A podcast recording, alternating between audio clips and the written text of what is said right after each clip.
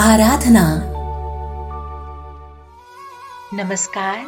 आराधना में मैं अदिति, एक बार फिर आप सबका स्वागत करती हूँ। आराधना के पिछले कुछ एपिसोड्स में मैंने आपसे बातचीत की थी भारतीय संस्कृति की कुछ मान्यताओं और कुछ परंपराओं के बारे में। आइए आज बात करते हैं एक नए विषय के बारे में।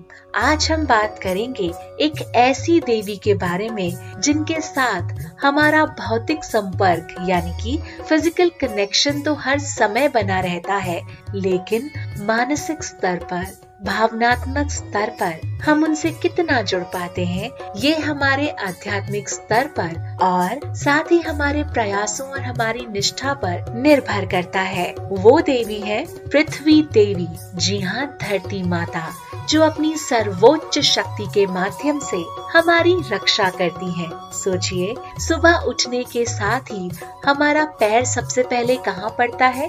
धरती माता पर। अपने किसी भी काम को करने के लिए हमें उनका स्पर्श करना ही पड़ता है।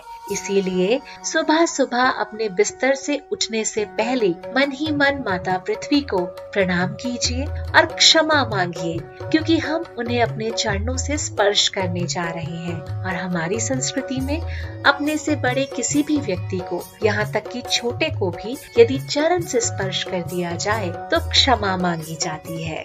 ये छोटी छोटी कुछ बातें हैं। यदि आप अपने जीवन में इन सूत्रों को उतारेंगे तो देखेंगे कि सकारात्मकता सफलता आपके आसपास बढ़ती ही जा रही है और आपके जीवन में बहुत सी अप्रत्याशित अच्छी बातें स्वतः ही, यानी अपने आप होने लगी हैं। सुनते रहिए आराधना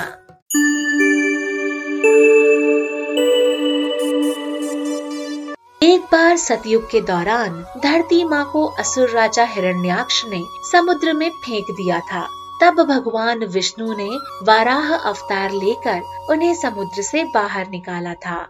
पृथ्वी पर अक्सर होने वाली समस्याओं का सामना करने के लिए, धैर्य और क्षमता के लिए उन्हें कई ऋषियों और देवताओं से सराहना मिली है। त्रेता युग में माता सीता में धरती सा धीरज था। द्वापर युग में कहा जाता है कि माँ धरती ने सत्यभामा का अवतार लिया और भगवान कृष्ण की पूरी निष्ठा से सेवा की और इस कलयुग में उन्होंने अंदल अवतार लिया और भगवान विष्णु की सेवा कर उन्हीं में विलीन हो गई उनकी सौम्यता और दयालुता बरसाने की बात को देखते हुए ही लोग धरती माँ की सराहना करते हैं। उन्हें लक्ष्मी के अवतार के रूप में भी पूजा जाता है। माँ धरती के नाम पर कई मंदिरों का निर्माण है और लोगों द्वारा उनकी पूजा भी की जाती है। कर्नाटक में स्थित भूवराहनाथ स्वामी मंदिर ऐसा ही एक सुप्रसिद्ध मंदिर है।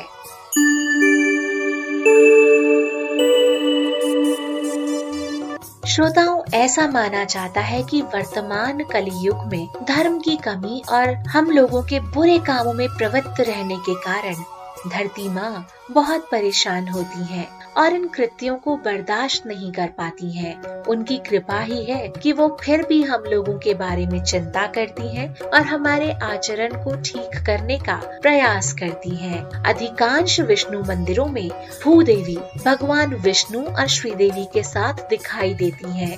उन्हें भगवान विष्णु की दूसरी पत्नी माना जाता है और उनके विभिन्न नामों का जप करके हमेशा उनकी पूजा की जाती है श्री विल्ली पुथुर अंदाल मंदिर एक प्रसिद्ध मंदिर है। बहुत से भक्त इस मंदिर में जाते हैं और विभिन्न प्रकार की पूजा और यज्ञ, हवन, होम आदि करते हैं। वाराह मंदिर में वो वाराह स्वामी के साथ विराजी है। वाराह भगवान विष्णु का एक अवतार है और वहाँ ये दोनों हम सभी को दर्शन करने पर आशीर्वाद देते हैं।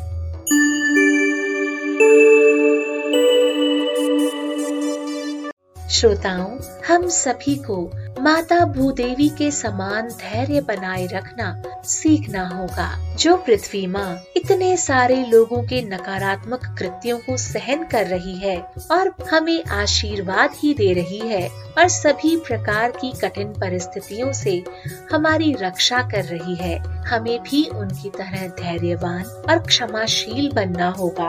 अगर हम ईमानदारी से अपने मन से उनकी पूजा करते हैं तो भूदेवी हमें हमारे पापों से छुटकारा दिलाती है। वो ग्रहों के बुरे प्रभावों को भी दूर करती है और लोगों के विभिन्न दोषों को भी दूर करती है। वो हमें लंबी बीमारी से भी उबारती है और हमारे जीवन में अच्छा स्वास्थ्य और शांति देती है वो हमारे जीवन में सभी प्रकार का लाभ और बेहतर स्थिति देती है अगर हम उनकी पूजा करते हैं तो माँ पृथ्वी हमें मोक्ष पाने में भी मदद करती हैं। वो हमें हमारे जीवन में धैर्य, ज्ञान, बुद्धि, धन, साहस प्रदान करती हैं। आइए, हम सभी मिलकर पवित्र माँ धरती की पूजा करें और धन्य हो। चलिए मेरे साथ कहिए, ओम श्री भूदेवीय नमः। एक बार फिर से कहते हैं, ओम श्री भूदेवीय नमः। पुनः कहते हैं, ओम श्री भूदेवीय। नमः। इस मंत्र से आप पृथ्वी माँ को प्रणाम कर सकते हैं। प्रातः काल उठने पर भी और हाँ दिन भर में जब भी आपके मन में उन्हें प्रणाम करने का विचार आए, इस मंत्र के साथ मन ही मन उन्हें याद करें, स्मरण करें और अपना शीश नवाकर उनका आशीर्वाद लें।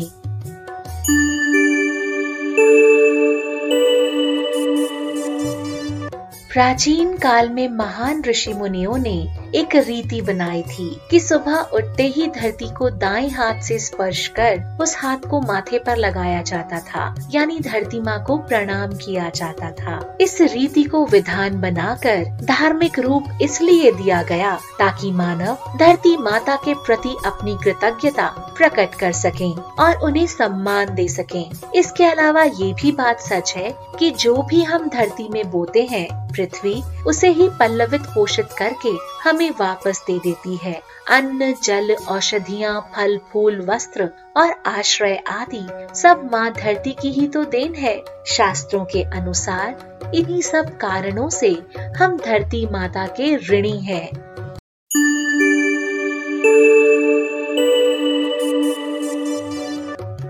ज्योतिष शास्त्र में पृथ्वी के महत्व को स्वीकार करते हुए कहा गया है कि हर व्यक्ति को सुबह उठकर धरती माँ को प्रणाम करना चाहिए। इसके लिए एक मंत्र भी दिया गया है। कहते हैं, यूँ तो माता के समान पूजनीय होने से भूमि पर पैर रखना भी दोष का कारण माना जाता है, पर अब भूमि स्पर्श से तो हम बच ही नहीं सकते। यही कारण है कि शास्त्रों में धरती पर पैर रखने की व्यवस्था के कारण एक खास मंत्र दिया गया है, जिसके द्वारा धरती माता से क्षमा प्रार्थना की गई है। ये मंत्र है, समुद्र वसने देवी, पर्वत स्तन मंडिते, विष्णु पत्नी नमस्तुभ्यम पाद स्पर्शम क्षमस्व में। अर्थात समुद्र रूपी वस्त्र धारण करने वाली पर्वत रूपी स्तनों से मंडित भगवान विष्णु की पत्नी है माता पृथ्वी, मुझे आपको चरणों द्वारा स्पर्श करने के लिए क्षमा करें।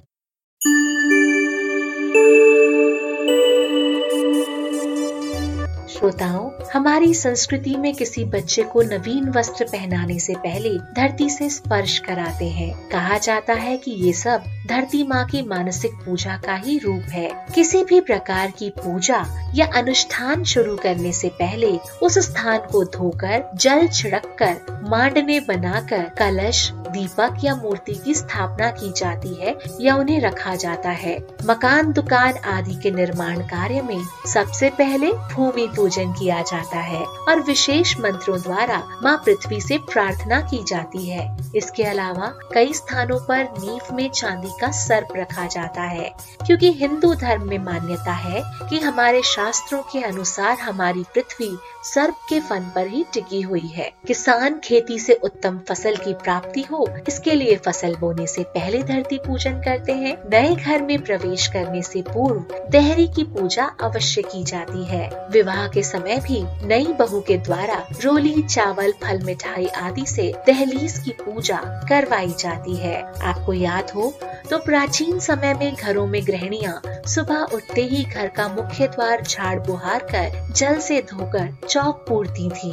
काफ़ी जगहों पर आज भी हमारे बड़े बुज़ुर्ग घर से बाहर जाते वक्त बड़ी ही श्रद्धा से धरती को स्पर्श करके प्रणाम करते हैं। श्रोताओं, वास्तव में भूमि वंदना से जुड़े वैज्ञानिक कारणों की ओर दृष्टि डालें तो पाएँगे कि जब हम कोई कंबल या चादर ओढ़ कर सोते हैं तो हमारे शरीर का तापमान थोड़ा बढ़ जाता है।